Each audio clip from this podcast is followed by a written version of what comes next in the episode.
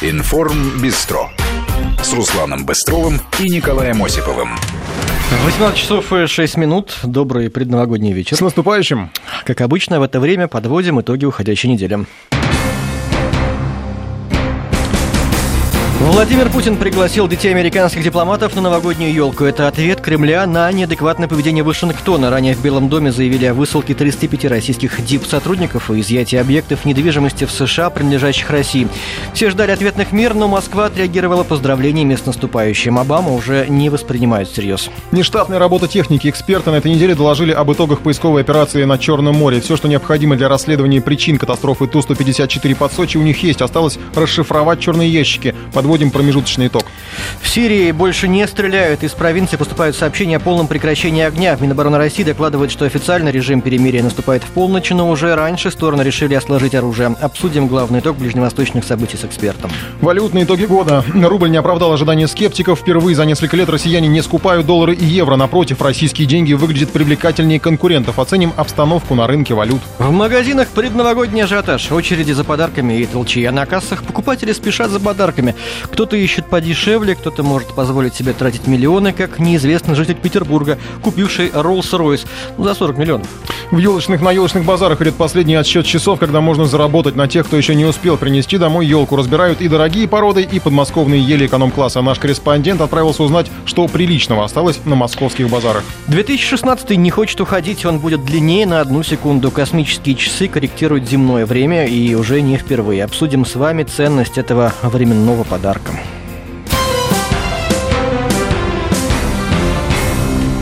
Итак, российских дипломатов высылают из США 35 человек, а всего вместе с членами семьи получается 96. Вашингтон снова пожаловался на хакерские атаки и объявил виновными в нападениях э, сотрудников дипмиссии.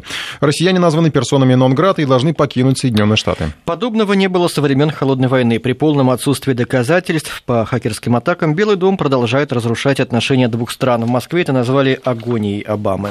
Ну, в США многие не понимают, зачем а Вашингтон идет на такое обострение. Экс-сотрудник ЦРУ и Госдепа США Ларри Джонсон посчитал, что, цитата, «Барак Обама похож на алкоголика в закрывающемся баре, который затеял драку, потому что ему еще больше, потому что ему больше не наливают. Через три недели он покинет пост, и тогда можно будет начать разговор о двусторонних отношениях. Это идиотский шаг со всех сторон», заявил он в эфире телеканала Rush Today. Еще цитата. «Безумный уход Обамы объявляет новые антироссийские санкции. Высылка из страны 35 российских дипломатов, пишет в Твиттере журналист и ведущий телеканала Fox Лу Добс. Обаму сравнивали с брошенной женой, капризным ребенком. Российское посольство в Лондоне разместила в соцсетях картинку с изображением хромого утенка, дав образный ответ Обаме. Но если все же попытаться найти мотивы этих антидипломатических действий, то пока эксперты находят лишь одно объяснение. Обама напоследок стремится максимально ухудшить отношения между Москвой и Вашингтоном и тем самым насолить своему сменщику Дональду Трампу. Глава МИДа России Сергей Лавров напомнил, что речь идет не только о высылке дипломатов, но и об изъятии российской собственности в США. Это объекты, принадлежащие России, места отдыха семей работников дипмиссии. Их почему-то Вашингтон объявил шпионским убежищем будущем. МИД оперативно подготовил список ответных мер. Российский МИД вместе с э, нашими коллегами из других ведомств внес предложение на рассмотрение президента Российской Федерации о том, чтобы объявить персонами нон-грата 31 сотрудника посольства США в Москве и четверых дипломатов из Генерального консульства США в Санкт-Петербурге. Ну, до крайних мер не дошло, потому что в Кремле решили дистанцироваться от истеричного поведения американской администрации. Сегодня последовало заявление президента России, удивившее и восхитившее многих своим содержанием. Цитируем. «Новые недружественные шаги уходящей администрации США расцениваем как провокационные, направленные на дальнейший подрыв российско-американских отношений. Это явно противоречит коренным интересам как российского, так и американского народов. С учетом особой ответственности России и США за сохранение глобальной безопасности наносят ущерб и всему комплексу международных отношений. По сложившейся международной практике у российской стороны есть все основания для адекватного ответа. Ну и теперь самое интересное. Продолжаем цитировать президента. Возвращающиеся на родину российские дипломаты проведут новогодние каникулы в кругу родных и близких дома. Мы не будем создавать проблем для американских дипломатов. Мы никого не будем высылать. Мы не будем запрещать их семьям и детям пользоваться привычными для них местами отдыха в новогодние праздники. Более того, всех детей американских дипломатов, аккредитованных в России, приглашаю на новогоднюю и рождественскую елку в Кремль. Жаль, что администрация администрации президента Обамы заканчивает свою работу подобным образом, но, тем не менее, поздравляю его и членов его семьи с наступающим Новым годом. Напомню еще раз, Вашингтон не только выслал российских дипломатов, но и экспроприировал два объекта собственности. Это места отдыха детей и дипломатических работников. CNN почти сразу объявила, что Кремль хочет забрать у американцев школу в Серебряном Бару, но президент России не оправдал ожиданий американских СМИ. Ну и сейчас как раз вот по CNN показывали очередной выпуск, там просыпается Америка. У нас на связи, надеюсь, Ася Семенова э, из США. Узнаем у нее реакцию на все происходящее. Я так понимаю, что журналисты, по крайней мере, американские, если не политики, уже начали формулировать как-то свои мысли, и, по-моему, они слегка шокированы. Ася, Доброе здравствуй. утро. Доброе утро, доброе утро. А, дело в том, что, конечно, ответ на наш, на самом деле, такой великодушный жест, он а, очевиден. Американцы не то чтобы расплакались и расчувствовались, а на самом деле предпочитают ничего не говорить. Например, вот о приглашении на елку э, я пока ни одного сообщения в американской прессе не видела. И максимум, что а, мне встречалось э, с цитатами из заявления Владимира Путина, это в Нью-Йорк Таймс в одной из статей а, о кухонной дипломатии, то, о чем говорил президент. А, в остальном обычно ограничивается таким заголовком а, «Путин решил подождать Обаму», а, подождать э, Трампа. И все. Вот э, предполагается, что таким образом э, отреагировала Россия. Э, хотя еще накануне, действительно, как вы совершенно справедливо говорите, строились какие-то фантастические предположения. Я очень хорошо помню, как один из бывших сотрудников ЦРУ рассказывал, какая агрессивная Россия, как сейчас Россия начнет на всех бросаться. И Эрик Шульц, заместитель пресс-секретаря, рассказывал, что Америка обладает огромными возможностями, есть возможности для нападения, для обороны, и, э, в общем, Америку в обиду не дадут. А тут вот такой э, действительно асимметричный ответ, которого американцы явно не ожидали. Сейчас пока, по крайней мере, складывается впечатление, что просто пытаются э, проигнорировать и перейти к другим темам. В эфире сейчас обсуждают Новый год, подготовку к нему и усиление мер безопасности в Нью-Йорке и в других крупных городах. Ну, нет, видно, что все-таки они как-то пытаются формулировать мысли, просто пока они, видимо, не, не придумали ничего яркого. А что касается посольских сотрудников и их семей, уже в МИДе уже сообщили, что 96 э, человек, это вместе с детьми, вместе с женами. Вот э, их, понятно, что уже известно, что за ними отправят самолет, э, ведь это все как-то вот надо в 70 сколько там часов уложиться, ведь это занимает какое-то, ну, наверное, все-таки больше времени, такая срочная эвакуация людей с целой семьей, с вещами, с, не знаю, там, как-то, как, как происходит выписка из Америки? А, конечно, сейчас э, все собираются, собирают, пакуют вещи. На самом деле, а, вот э, поскольку у нас, э, естественно, с посольством связывают не только какие-то рабочие связи, это, по сути, островок России в Вашингтоне, в Америке, и поэтому все россияне, русские, кто находится в Америке, в частности, в Вашингтоне, общаются и неформально с дипломатами. Так вот, в посольстве очень дружественная обстановка, и вот, знаете, действительно, русские своих бедей не бросают. Одни присматривают за детьми, другие упакуют вещи, вещи, а третий оформляет документы, все это старают быстро, стараются быстро, быстро, быстро сделать и друг другу каким-то образом помочь а, вот, э, подготовиться к этой отправке. Потому что, очевидно, а, конечно, это и документы для детей, и детский сад, и школа, и все-все-все-все-все. Не просто же уезжает дипломат с работы, не просто человек ушел с работы, закрыл свой кабинет и э, пошел нужно очень много всяких документов оформить и подготовиться к тому, чтобы э, в России э, люди также смогли нормально жить и, э, по сути, вот так вот неожиданно с нуля вот так все начать сначала. Ася, еще вопрос. А вот известно что-то об этих местах, которые, объектах, я имею в виду, которые изымает американская сторона? И вот это, это какие-то лагеря отдыха или что, что это такое? В Мэриленде а вот... или где-то?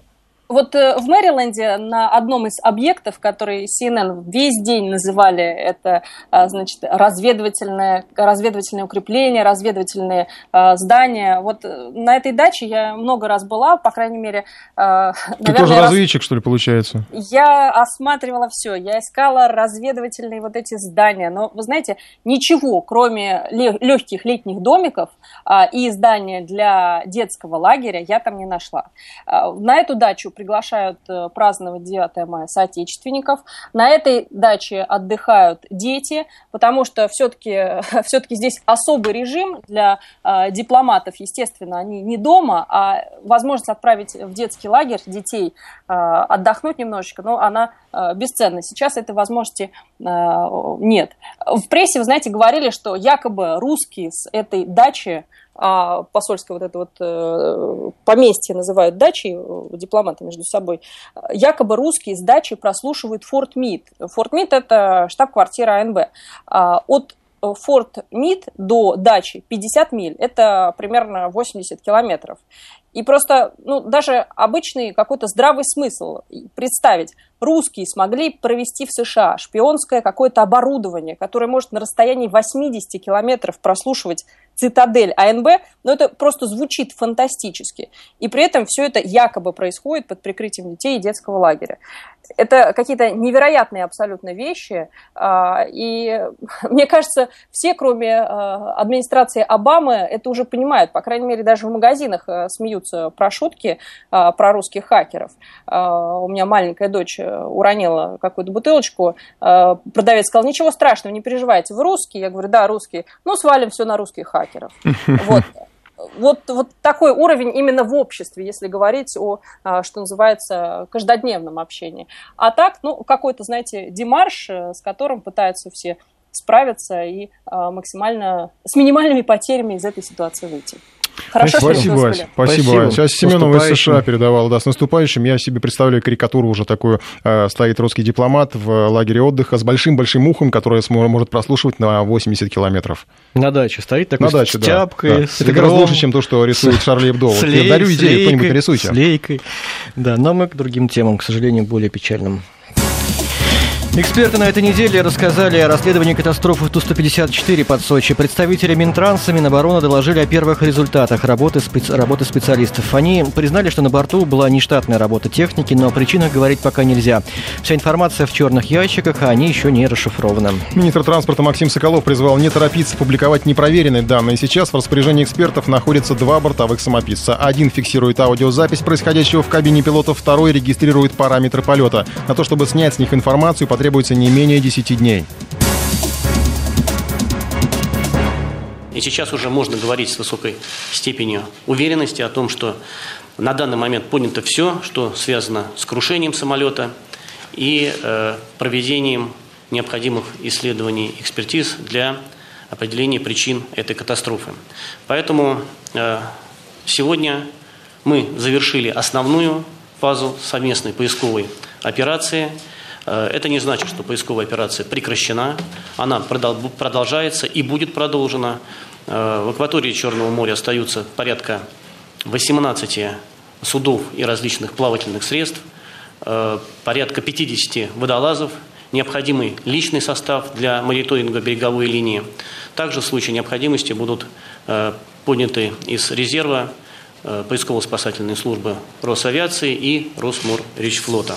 Э, окончательные выводы о причинах этой трагедии будут сделаны после расшифровки, полной расшифровки и основного параметрического накопителя информации, и речевого. Э, несмотря на то, что сегодня уже ряд э, информации попал в прессу, но окончательные выводы, естественно, должны быть сделаны после анализа, скрупулезного анализа и проведения всех необходимых экспертиз – как я уже сказал, что на данный момент, что касается конструктивных частей элементов самолета, двигателей, шасси и других агрегатов, в основном они получены и э, происходит их э, выкладка на берегу. В Минобороны под давлением репортеров поделились некоторой информацией относительно происходившего на борту Ту-154. Сейчас можно сказать, что взрыва не было, следов взрывчатки и характерных повреждений не обнаружено. Количество версий сократилось вдвое. И совершенно очевидно, что события на борту развивались предельно стремительно, пояснил начальник службы безопасности полетов Вооруженных сил Российской Федерации Сергей Вайнетов. Сегодня мы в комиссии имеем параметрический накопитель информации и речевой накопитель информации. Но э, для того, чтобы детально изучить все параметры работы двигателя, самолетных систем, в целом проанализировать весь полет, необходимо время не менее 10 суток. И окончательные выводы о причинах авиационного происшествия мы надеемся сделать не ранее 30 суток. Эти сроки я говорю, исходя из э, той обстановки, которая сейчас есть, из анализа тех материалов, которые имеются в комиссии, а также руководствуясь правилами расследования авиационных происшествий с государственными судами российской авиации. В начале расследования авиационного происшествия было было выдвинуто составом комиссии более 15 версий авиационного происшествия. Когда мы получили распоряжение комиссии объективный контроль с двух накопителей, количество версий уменьшилось в два раза. Точно вам сказать не могу. Почему? Потому что, повторяю, каждое авиационное происшествие, оно многогранно. Нельзя сказать об одной и иной раз даже о двух причинах этого авиационного происшествия. Это многогранно причины. И эти причины лежат в области и человеческого фактора, и авиационной техники, и внешних условий. После предварительных расшифровок первого накопителя мы сделали выводы о том, что теракта, ну, во всяком случае, взрыва на борту не было. Это я могу сказать вам э, точно. Теракт – это же не только взрыв, то есть могут и какие-то другие быть причины, поэтому мы пока э, эту версию не снимаем. Другим темам. В Сирии больше не стреляют. Из провинции страны поступают данные о прекращении боевых действий. При содействии Москвы странам удалось прийти к соглашениям, которые называют историческими. Официально режим перемирия наступает в полночь по местному времени. Это час ночи по Москве. И примечательно, что международные структуры фактически признали собственное бессилие в сирийском вопросе. Неспособность Совета Безопасности ООН прийти к единому решению по Сирии ослабляет международное сообщество, пожаловался журналистам генеральный секретарь Североатлантического альянса Йен Столтенберг. Заявление прозвучало на на фоне сообщения о нормализации обстановки в стране, проще говоря, проблема пока удается решить без ООН и без НАТО. Источники осторожно уточняют, что пока рано делать какие-то выводы, но очевидно, что это пусть и промежуточное, но очень важное достижение. Впервые за много лет удалось прекратить боевые действия. Соглашение по прекращению огня подписали семь вооруженных группировок. Это примерно 60 тысяч боевиков. Гарантами выступили Россия, Турция и Иран. Соглашение не распространяется на запрещенные террористические организации Исламское государство и Джабхат Анусра, которые которые продолжают обстреливать мирные города, но то есть речь идет именно об так называемой умеренной оппозиции, которая тоже доставляла немало проблем. На связи с нами главный редактор журнала «Арсенал Отечества» Виктор Мураховский. Виктор Иванович, здравствуйте. Добрый вечер. Как вы оцениваете перспективы этого перемирия? Ну, что касается перемирия, которое поддерживается сейчас э, группировками умеренной оппозиции, Э, э, при гарантии Турции, России, Ирана и сирийского правительства я оцениваю перспективы как весьма высокие, э, поскольку это именно те группировки, которые прямо или косвенно контролируются названными странами, и те территории, на которых находятся либо сирийские правительственные войска, либо их союзники из Ирана или союзной им группировки. Но я бы все-таки уточнил, что все-таки это перемирие э, не касается всей территории Сирии, к сожалению.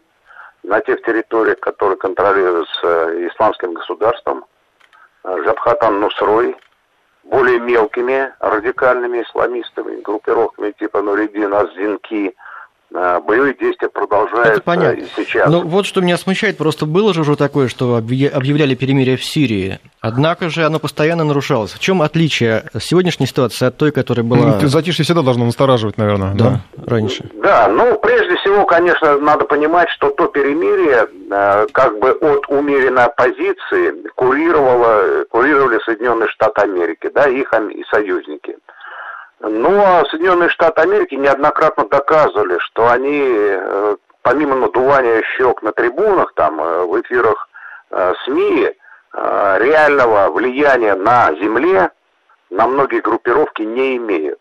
И всякие там советы друзей Сирии, которые собираются в Женеве, там, в Париже или еще кто-то, много говорят, но опять же реального влияния на группировки, которые реально с оружием в руках действуют на земле, не имеют в отличие э, от э, прошлого таких перемирий, э, которые больше были пропагандистами, пропагандистскими такими со стороны западных стран и их союзников, нынешнее перемирие заключено, я бы сказал, прагматиками прежде всего. И э, с учетом того, как, на какие группировки они имеют реальное влияние.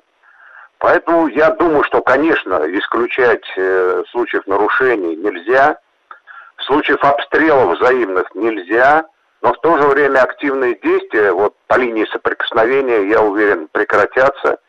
А, не будет попыток вести какие-то штурмовые наступательные действия ни с одной, ни с другой стороны. А это означает, что на значительной части территории Сирии а, наступят э, достаточно мирные дни, и можно будет говорить о восстановлении нормальной работоспособности инфраструктуры, поставок продуктов питания, предметов первой необходимости и так далее. Ну, а по-вашему, здесь э, в этом перемирии заслуга э, в большей степени дипломатических усилий или, может быть, э, у тех же экстремистских группировок заканчивается какой-то финансовый и оружейный ресурс, просто ну, под давлением тех ресурсов, которые бросил туда сирийская армия при поддержке, естественно, российских сил?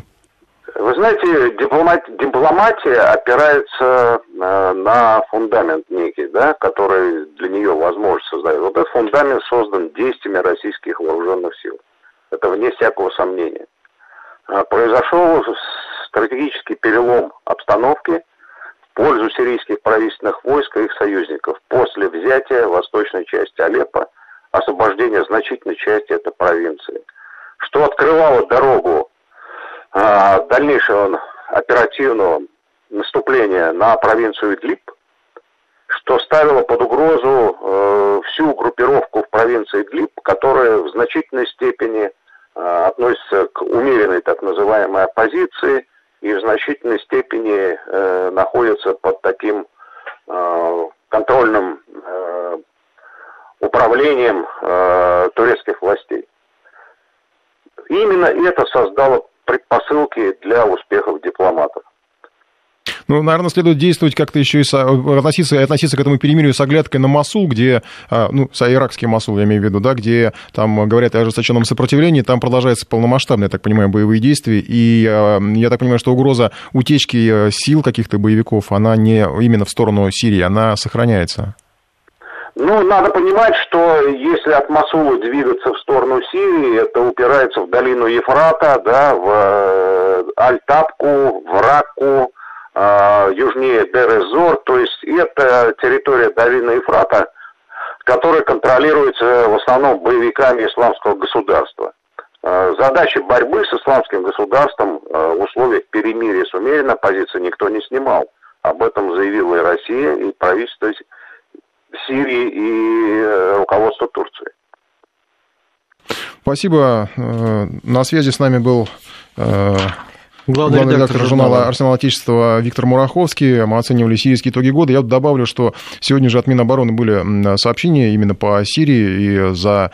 Э, были подведены такие некие итоги о том, что российские саперы с 5 декабря разминировали, разминировали более тысячи гектар э, территории, э, разминировали территорию Алеппо, около более двух тысяч зданий было приведено в безопасное состояние, обезврежено 16 тысяч взрывоопасных предметов. В общем, Алеппо действительно в какой-то степени, наверное, входит входят в такую более-менее спокойную жизнь, но тем не менее, опять же, по крайней мере, э, западные источники э, говорят о том, что э, режим прекращения огня якобы были некие, некие сигналы о нарушениях именно со стороны экстремистских группировок. Об этом сообщали правозащитники, но официальных эм, заявлений на эту тему не было, поскольку понятно, что те правозащитные организации, которые находятся в Сирии, они не всегда вызывают доверие, особенно если говорить о истории с разбом, разбомбленным конвоем, так называемым гуманитарным, который пытались повесить на Россию. Россию. А, собственно, возможно, те же источники говорили о перемирии, которое якобы было нарушено. Но а, наблюдательный совет по правам человека в Сирии, э, тем не менее, признал, что общее спокойствие сохраняется. Это, опять же, вот со стороны правозащитных организаций. Таким образом, пока э, в режим тишины соблюдается, более того, официально наступает в полночь по местному времени, и в час ночи по Москве. Об этом также было заявлено сегодня в Министерстве обороны. Ну и россияне, кстати, главным событием международного уходящего года назвали именно войну в Сирии что, конечно, вполне а, понятно. Ну, теперь уже можно назвать, наверное, не войну в Сирии, а вот именно то достижение ну, была, прекращения... Ну, она не была, она не была, она еще сохраняется, эта угроза. Но, тем не менее, что то, что э, удалось достигнуть, я думаю, что это все таки можно считать именно главным итогом, потому что э, 4 года Алеппо был в руках экстремистов, если не ошибаюсь, 4 года, и столько лет там все это продолжалось. А сейчас, э, по крайней мере, визуально ситуация идет как-то к э, умиротворению. Мы сейчас прервемся, послушаем новости, а потом продолжим.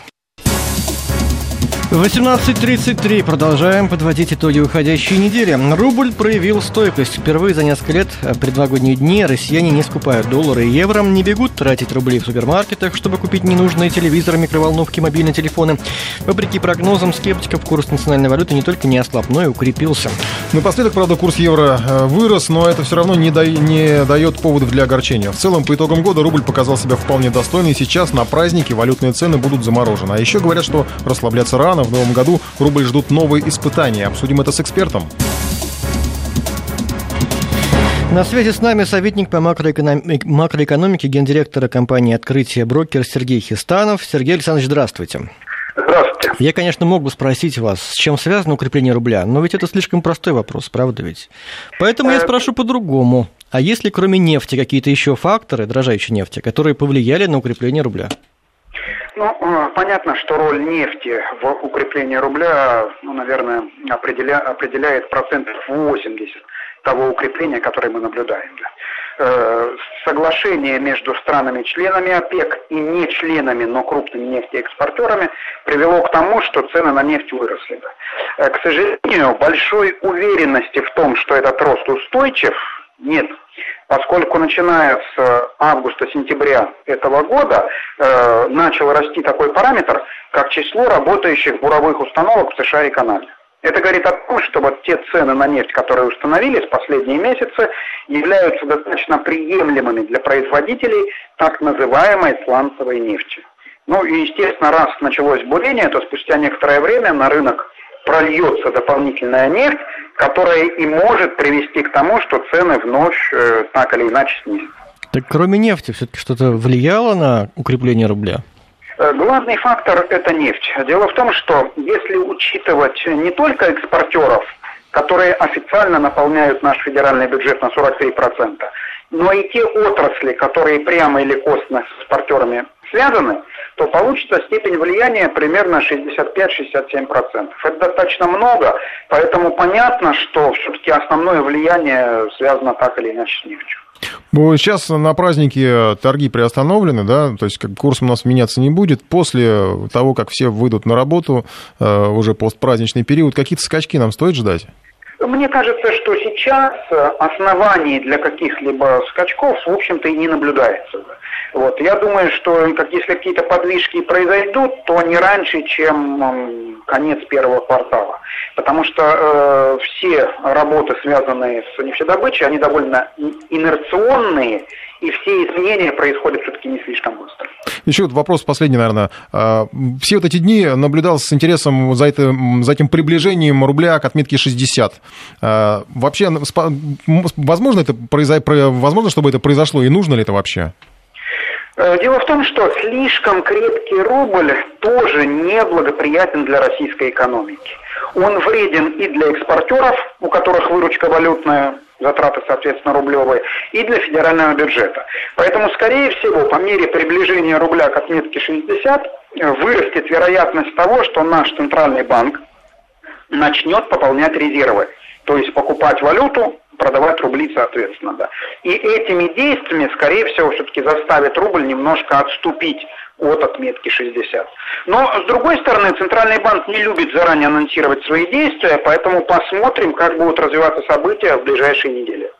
Спасибо большое. Советник по макроэкономике, гендиректор компании «Открытие», брокер Сергей Хистанов был с нами на связи. Мне вот интересно, товарищи импортеры, которые э, очень оперативно задирали цены, когда рубль падал, э, если вот рубль все-таки пойдет на откат, они будут также оперативно конечно, снижать их? Конечно, резко, что заголовки молния, резкое падение цен в магазинах России наблюдается.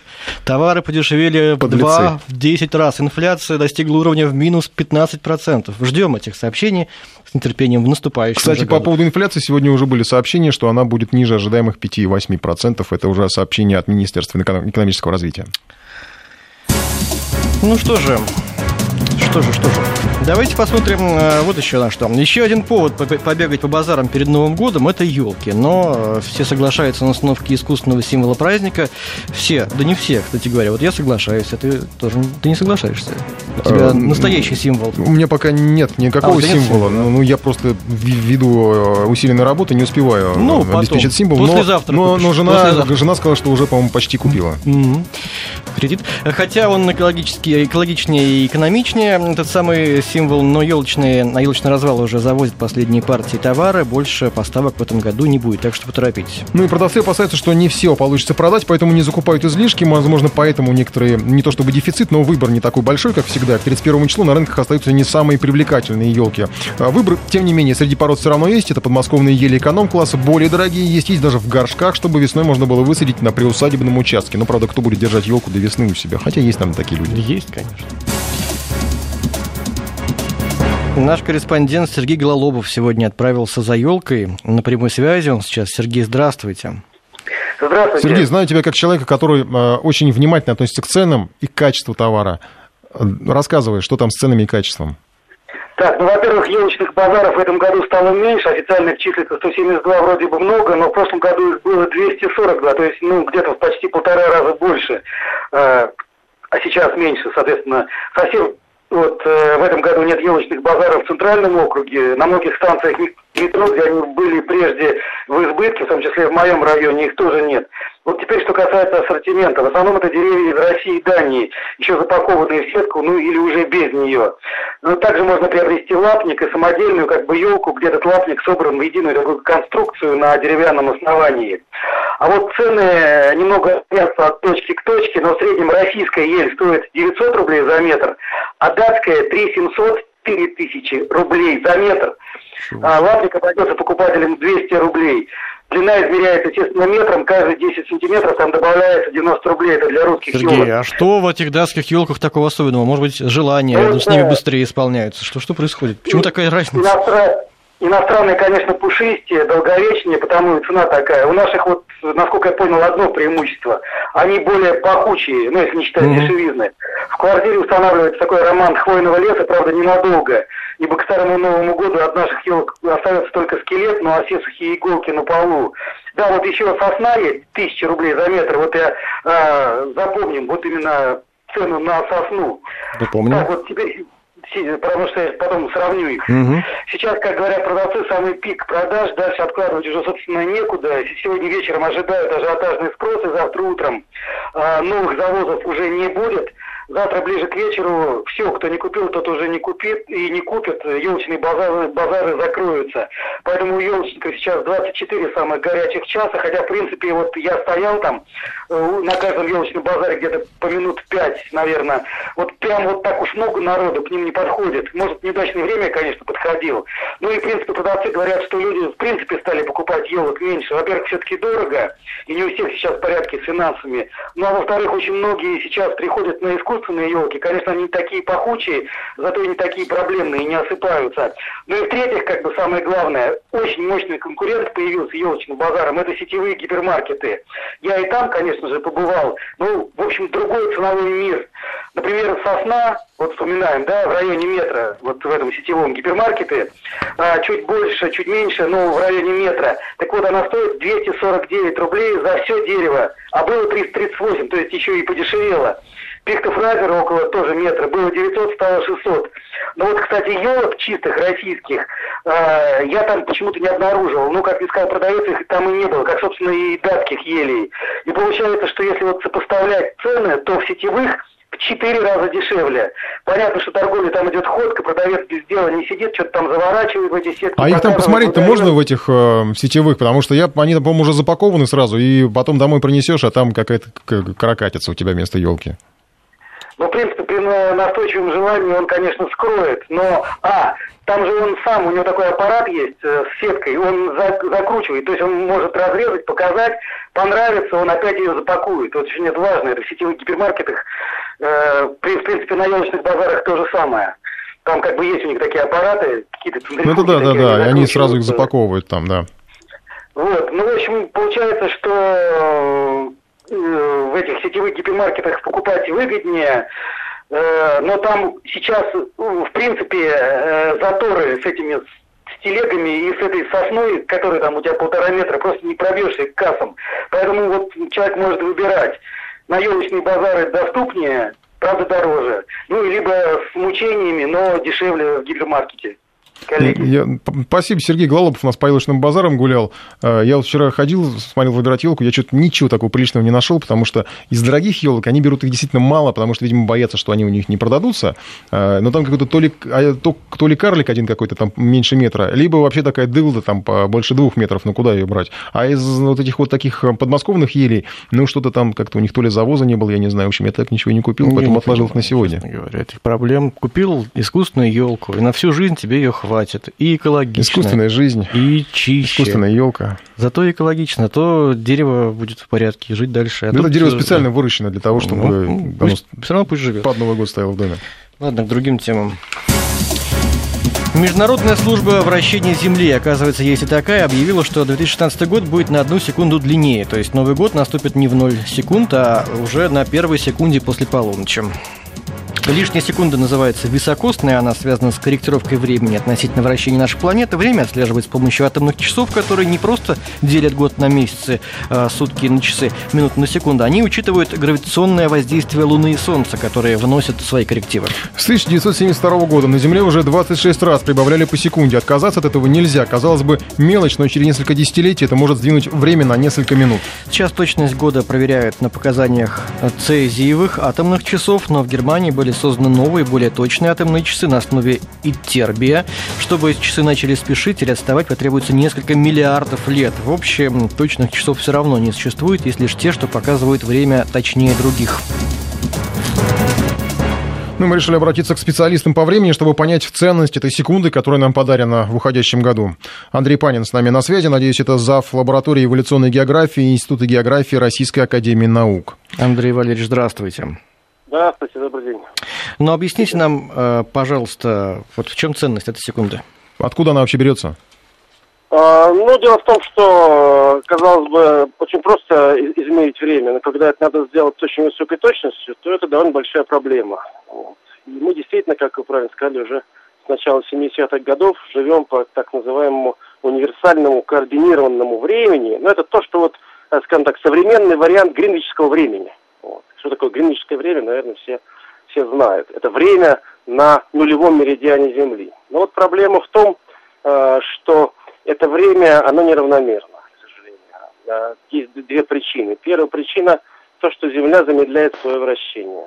Конечно же, наши радиослушатели знают, что в начале палеозойской эры, примерно полмиллиарда лет тому назад, в сутках было не 24 часа, как сейчас, а 22. И вот с тех пор Земля замедлилась на 2 часа. Вот я как раз хотел Это... спросить да, вас именно об этом. То есть они там жили как-то, получается, ну, формально меньше, э, поскольку у них сутки были а, больше, по- в годовом исчислении... Просто сутки были короче, в году было больше суток, поскольку скорость вращения Земли вокруг Солнца не меняется, то в году просто было не 365 суток, а больше. Ага, вот так, да-да-да.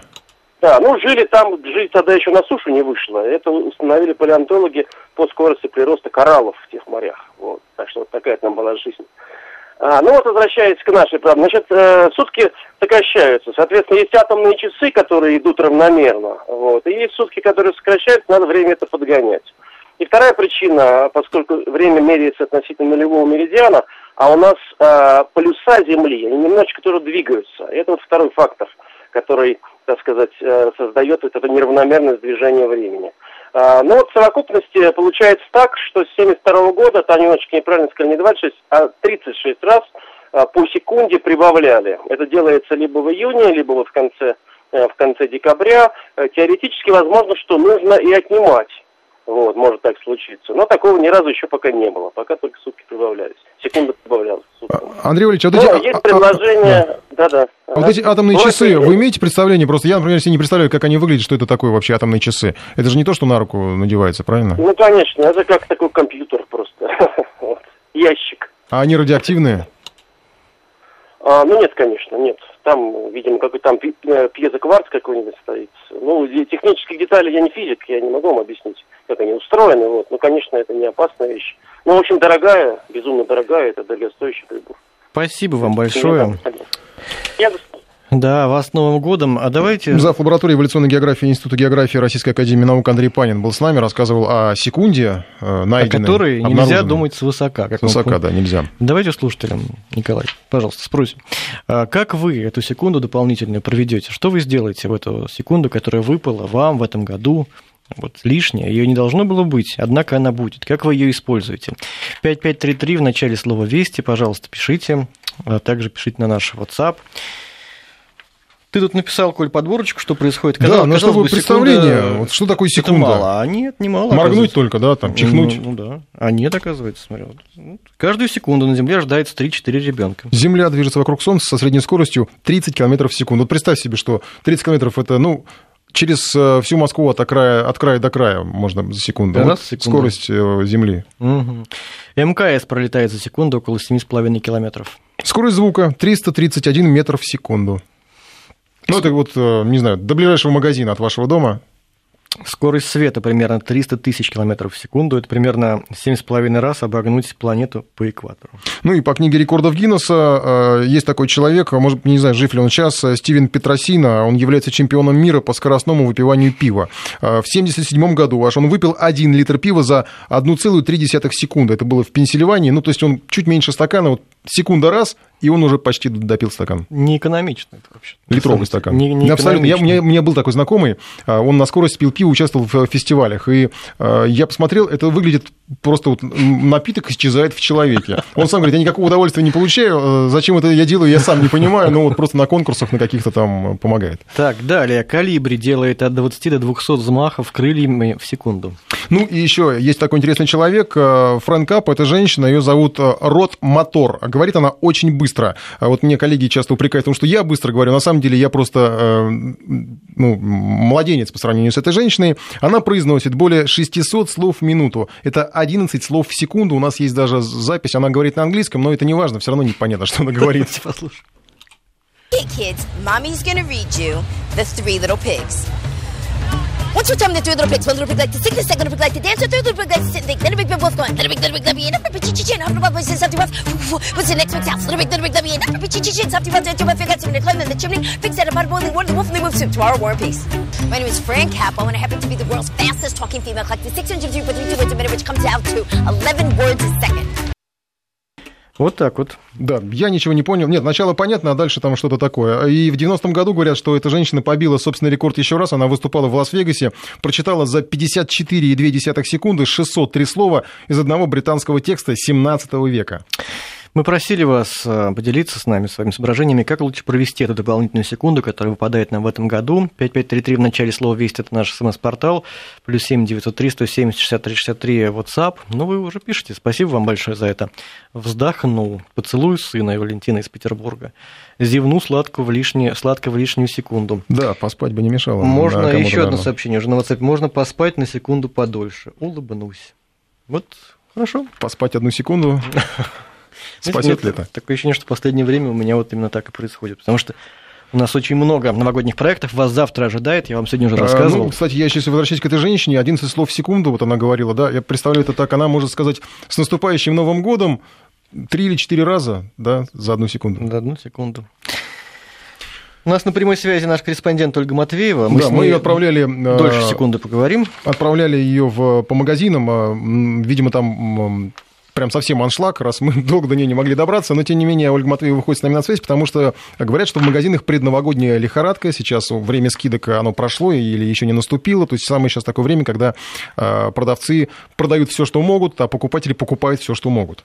Оль, здравствуй. Да, здравствуйте. Ну, что там в магазинах сейчас творится? Говорят, очереди, а, прилавки даже, может быть, не успевают пополнять. Да, хочу сказать, что в предновогодние дни в торговых центрах Москвы особенно многолюдно. Большинство приходит сюда за подарками, а также в надежде получить хорошую скидку на покупку. Этому способствует вот и, предна... и предпраздничное настроение, и как никогда многочисленные акции в магазинах, скидки, купоны и разные поощрения, которые приготовили продавцы. Вот расскажи немного о том, что предпочитают дарить москвичи на Новый год. Одним из самых популярных подарков, конечно же, являются гаджеты. Правда, по словам продавцов, вот в этом году по сравнению с прошлым горожане выбирают менее раскрученные и разрекламированные модели с ценником намного ниже диапазон цен примерно от 10 до 15 тысяч рублей. Вот по сравнению с прошлым годом он только начинался от 15 и, можно сказать, что был ну, до бесконечности. Вот большой ажиотаж в магазинах одежды. Очереди стоят и в примерочные, и на кассы. Здесь скидки от 30 и до 50 процентов. Вот быстрее всего разбирают верхнюю одежду, на них очень хорошие скидки, это пальто и кожаные куртки, а также платья и рубашки. Вероятнее всего, так москвичи готовятся к новогоднему застолью. Стойки для одежды пустыми назвать сложно, но вот маленьких размеров, таких как S и M, например, практически не осталось. А если и остались, то отыскать их здесь не просто. Вот на столах и полках горы одежды, которую покупатели разворачивают, смотрят и прям там же оставляют. Продавцы уже даже ну, перестают наводить порядок. На всех покупателей катастрофически не хватает. И чтобы дождаться помощи консультанта, нужно прилично подождать. Многолюдно также и в отделах косметики средней цены. Здесь можно выбрать наборы, например, за полторы-две тысячи рублей. Москвичи такие подарки очень любят делать коллегам и вот коллегам по работе и друзьям. Это очень выгодно. В набор входит сразу, например, несколько товаров. Это крем, гель для душа и бальзам. При этом все это уже а, в красивой и подарочной упаковке. Предоставляются также хорошие скидки и акции в парфюмерных магазинах. Здесь некоторые ароматы можно приобрести за полцены. И, конечно же, в таких отделах тоже не протолкнуться. Популярны в этом году оттенки красной и рубиновой помады, например, уже не найти. Такая же ситуация с популярными тушами, э, марками туши для ресниц. Вот в продуктовых магазинах, которые обычно находятся на цокольных этажах, там также ажиотаж. Как всегда, самые популярные продукты это вот овощи, фрукты, в частности мандарины, виноград, колбасные нарезки, сыры и, конечно же, алкоголь. На него тоже действуют всевозможные акции и скидки, но скидки, правда, небольшие. Вот, например, бутылку шампанского можно купить а, дешевле на 10-15%, но распространяется она тоже не на все марки. Полки, например, с полусладкими образцами, они быстрее, пустеют быстрее всего. И поэтому всем, кто не успел приобрести главный новогодний напиток, тоже стоит поторопиться.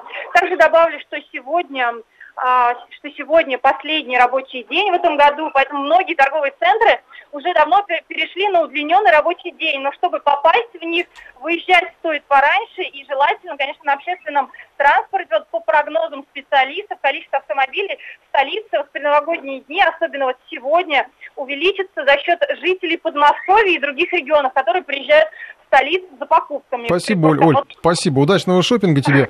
А, я, кстати, заметил, видишь, нет, размера, нет размеров М и С. Это значит, что у нас э, с ожирением в стране все в порядке, его угу. нет. Ну и прекрасно. Мы предлагаем из оставшиеся минуты прислать э, сообщение на номер 5533 Вести. Вот ваш подарочный бюджет. У нас сейчас корреспондент озвучивал, там где-то полторы тысячи, где-то там за гаджеты, говорят, в Москве любят покупать, э, сколько там, 10, от 10 тысяч, да, по-моему, э, ценник начинается. Да, да, да, до, 10. Да, до 15. Пришлите вот сколько ваш в личный подарочный бюджет в семье, вот вы сколько готовы тратить, потому что я так понимаю, что Москва просто жутко отстала от Петербурга, там на днях неизвестный покупатель купил за 40, почти за 40 40 миллионов рублей Rolls-Royce Phantom. Вот так пришел, и, видимо, подарок это был себе, я думаю. Ну, 40 миллионов то есть рублей. не кому-то его дарил, а себе. Слышь, Еще он пришел купить? туда с львенком. А, сотрудники львенка этого сфотографировали, разместили в социальных сетях. Угу. Очень такая милая фотография. Отдельно фотография Rolls-Royce, естественно. Хозяина не показывают, потому что, ну, понятно, что, видимо, люди-то... 40 миллионов. Это 10 квартир в Химках, например. Представляешь, можно купить или один Rolls-Royce. Я бы купил 10 А можно еще произнести за одну секунду 40 миллионов рублей? Нет, не получится у тебя. А, ну что же, давайте ждем ваших сообщений. Какой у вас э, бюджет? Подарочные. Насколько вы уже накупили подарков, если накупили. Еще время немножко остается. 5533 в начале слова «Вести». А, пожалуйста, и WhatsApp, плюс 7903 170 63 63. Вы, кстати, продолжаете присылать сообщения, что вы сделаете за секунду. За секунду успею сказать. Господи, благодарю за жизнь. Ну, ты уже сказал, ты уже не уложился. Ну, вот слушатели предлагают уложиться. Может быть, он уже тренировался, я же не знаю. Кто-то говорит, что напьется за одну секунду. Ну, а это что... вообще невероятно, я не знаю, как это. Ну а что касается бюджета, вот э, пишет нам на WhatsApp около тысячи, около тысячи долларов на подарки. Ну, Тысяча долларов, это сколько сейчас? 60 ну, тысяч? Да, где-то так. Ну, где так. Ну, если большая да. семья, много ну, друзей. Да, серьезно. Ну, это серьезно, да. Потратил 20 тысяч, пришел домой, посмотрел, а дарить-то и нечего особо. Здесь важно еще с умом потратить. Не важно, что большая сумма. Может быть, действительно, купите такое, что нечего потом... Ну, то, что тратит много, э, это, ну, не знаю, вот наш корреспондент сейчас подтвердила, потому что действительно там такая суета, мягко говоря, в магазинах. Я вчера заходил тоже в магазины, там и очереди, э, и кассы все забиты, хотя, конечно, нет такого, как, допустим, у меня был какой-то период, там, там, не знаю, несколько лет назад, когда я продукты ходил, покупал ночью. Э, с 30 на 31, потому что 31 было невозможно купить, очереди были ну, вот, через весь магазин, как, как в 90-х. А что вот не судьба было купить 29 например? Работа, Почему? работа не успевал, потому что, опять же, вечером очереди, все идут э, э, с работы, все идут в эти супермаркеты, и как-то то ли у нас в районе супермаркета стали себе поприличнее вести, стали на кассы, что ли, больше сотрудников сажать, я не знаю. У нас, кстати, еще будет в рамках проекта нашего работа на Новый год интересный mm-hmm. сюжет про кассиров, работа в магазине в новогоднюю ночь. Я возмущаюсь, я же сам еще даже ничего не купил. В этом году в семье договорились, что дарим подарки только детям, пишет нам на WhatsApp, кризис, но маме все равно не могла не купить. В итоге в сумме на два подарка 2700 рублей. Ну, нормально абсолютно. Это из Рязани, поэтому и нормально. Вот, тоже ну, тебя поддерживаешь. Надо, в последнее наверное. время ночью покупают. Вот, видишь, поддерживают меня. Правильно делают. Бюджет минимальный, 5000 рублей. Делаю подарки сам из дерева. О, это вот интересно. Куда-то пропало у меня это сообщение. Ну вот если ты делаешь что-то своими руками, то это, конечно, бесценно, мне кажется. Никакой подарок дорогой, даже этот Rolls-Royce питерский, не заменит Rolls-Royce, сделанный своими руками. сделанный из дерева. Ну что ж, спасибо вам большое. Я думаю, нам пора прощаться. Сейчас я еще откину. Вы нам подарки, даже фотки подарков присылаете. Спасибо. Ой-ой-ой. Всех с наступающим. Спасибо вам большое. Хорошего, да, всех наступающих. хорошего завтра дня.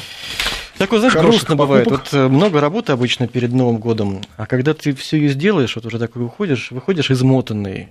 А, ну, мы не оставляем студию пустой, мы оставляем на наших коллег, которые продолжат да, и, а, за... наше дело. и завтра я еще раз вас призываю внимательно следить за нашей сеткой вещания, поскольку будет очень много интересных, необычных проектов. Спасибо вам большое, что провели эту пятницу, да и этот год вместе с нами. Услышимся уже в этой программе, по крайней мере, в следующем году. Информ Бистро.